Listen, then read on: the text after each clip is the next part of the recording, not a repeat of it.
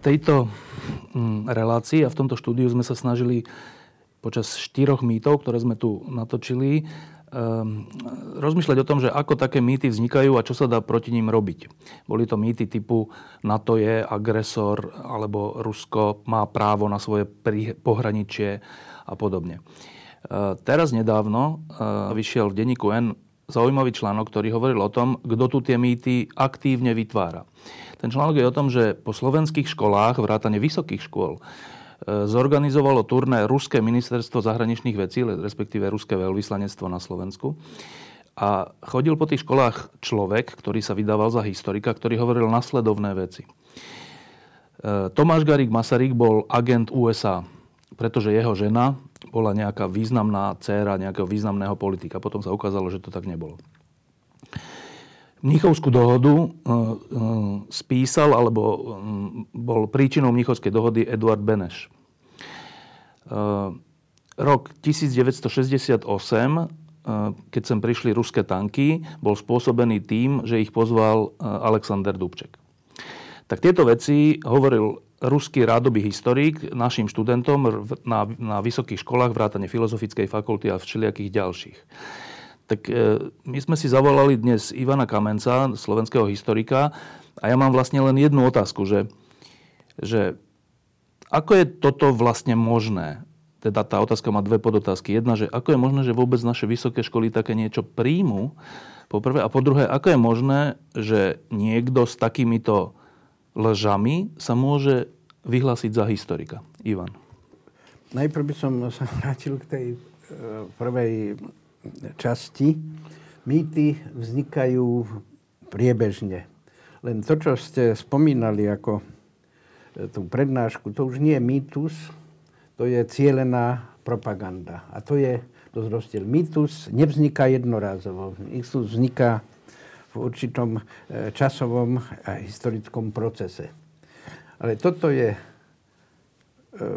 cielená propaganda a zrejme nie jediná, čo sa teraz na Slovensku alebo v Strednej Európe alebo v celej Európe, ale osobitne táto propaganda je zameraná, aspoň pokiaľ ja to viem sledovať, na štáty bývalého socialistického bloku, kde sa ako terajšie Rusko snaží obnoviť svoju domináciu mocenskú, ideovú a využíva na to aj takýchto, či už historikov, alebo ja si myslím skôr propagandistov.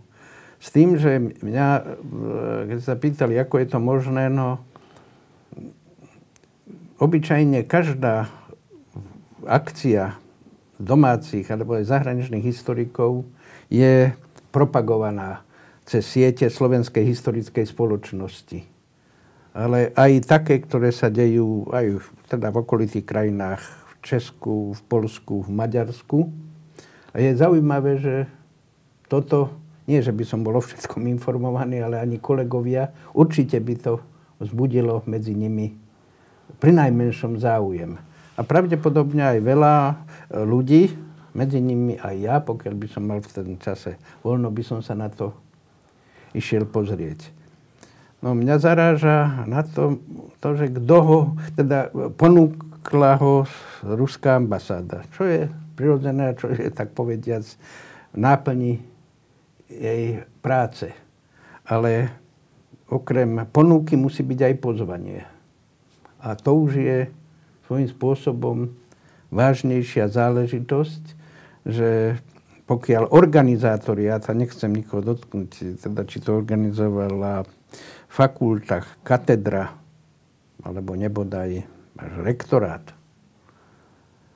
by mali pozvať aj historikov, teda nemali by to, tak povediať, zatajovať a Nemali by byť prítomní, len ako je tá správa v Enku, že sa tam zúčastnili študenti bakalárskeho štúdia. Tí sú, nie že sú hlúpi, ale sú ľahšie ovplyvniteľní.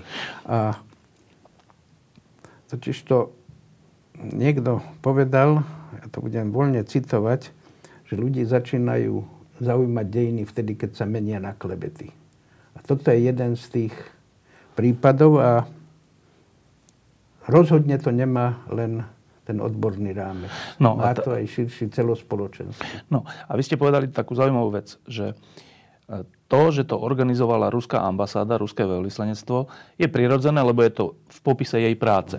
No a teraz to troška ale poviem tak priamo, že to znamená, že my sme sa už teda zmierili s tým, že v popise práce ruského veľvyslanectva je klamať o histórii? No, neviem, či je to priamo vedome, v prvom rade je e, záujme ruskej ambasády je e, integrovať alebo prenikať do vedomia v tomto prípade slovenskej spoločnosti a okrem iného študentov vysokoškolských svojimi, svojim výkladom, ktorý dejín. A ten výklad dejín, pokiaľ je to potrebné z hľadiska ideologických e, potrieb, tak siaha aj k falšovaniu. Ale, aby som pravdu povedal, to nie je e, domenou ruskej ambasády. To, je, to sa deje všade. A zoberte si aj u nás politické subjekty, ktoré využívajú e, klamstva na potvrdenie vlastných politických cieľov, alebo ak chcete vlastnej ideológie. No tomu by som rozumel, ale keď sem príde niekto a začne hovoriť študentom, že povedzme, že mesiac neexistuje, tak môže to hovoriť, môže to byť zorganizované, ale bude to smiešne.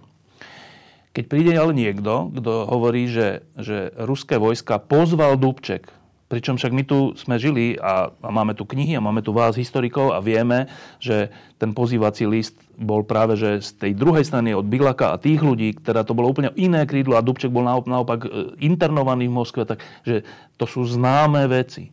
Tak keď niekto začne hovoriť takéto nezmysly, nie je mi celkom jasné, že čo sa tým sleduje, lebo však on sa zosmiešní, nie? Viete čo, tam podľa toho, podľa mňa, týchto vyjadrení nemôže to byť historik, profesionál, aj keď môže mať vyštudované dejiny, teda históriu ako odbor, ale je to v prvom rade propagandista. Nevždy napadne, som bola kde čítal, keď za tzv. kubánskej krízy, už viac ako pred 50 rokmi, si John Kennedy pozval Gromika ako tesne teda predtým, než začala kríza, ukázal mu americké letecké snímky, e, ktoré zistili, teda odhalili, že na pôde Kubáns, Kuby sú sovietské raketové odpalovacie systémy. A ten mu minister zahraničia tvrdil, že to nie je pravda. Viem, že teda v tom, to, čo som ja čítal, išiel Kennedy za, neviem, za náčelníkom štábov, alebo za ministrom zahraničia, neviem teraz, kto vtedy bol, ako v State Departmente, povedal mu, ten bastard za sklame. Ale aj tu na... A to bol iný level. A pri tom všetkom, to je...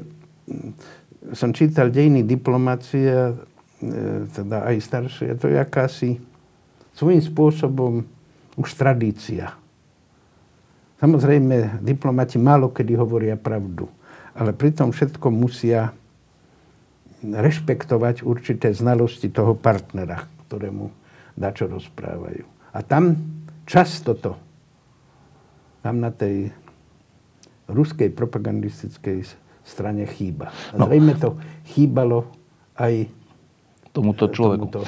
No a to je posledná otázka, že uh, tak my, my, my tu o tom hovoríme, ale ten človek chodil po tých vysokých školách našich a niečo tam zasieval do myslí mladých ľudí. Aký je na to protiliek? Myslím, že v prvom rade ako štúdium, teda prenikanie, teda racionálne, racionálny výklad dejín, a v tomto prípade najnovších dejín, a ovplyv, sa ovplyvňovať spoločnosť. Tam nejde to len o študentov. Lebo tí študenti prídu domov a hovoria o tom. Hovoria svojim rodičom. Ktorí si to pamätajú ešte. Pamätajú, lebo už boli ako vo veku, keď už vnímali spoločenské udalosti a s tým, ale by som pravdu povedal, nie je to len úloha historikov.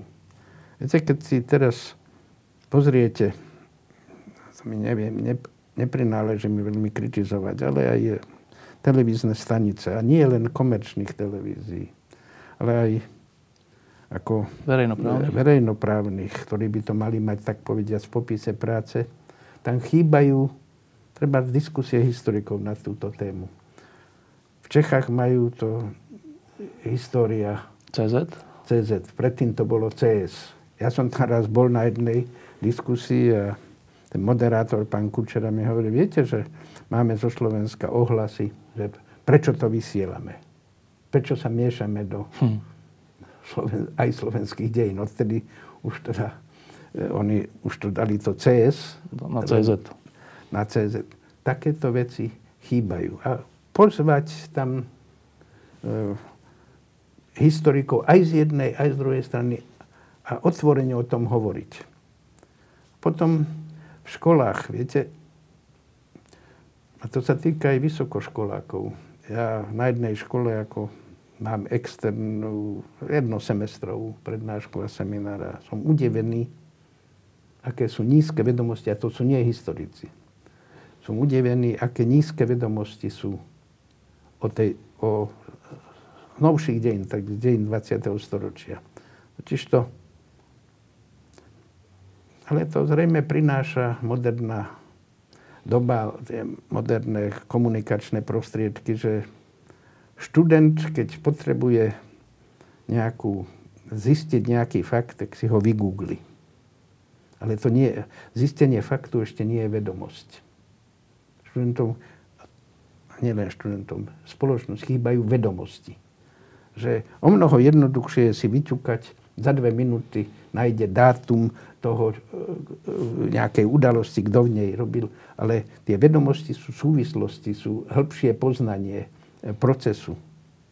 A toto chýba a práve možno, že na toto sa spoliehajú aj takíto prednášatelia, No, v tomto prípade, nechcem uraziť, ale zrejme to je šarlatán v službách propagandy, ktorý vždy vyberá z, z tej bohatej sumy historických faktov a súvislostí to, čo sa mu hodí. Lebo to sú, ale opakujem, to nie je len vec e, ideológie ruskej a propagandy a mocenských a ideových záujmov, to sa aj u nás často opakuje. A týka sa to najmä najnovších dejín.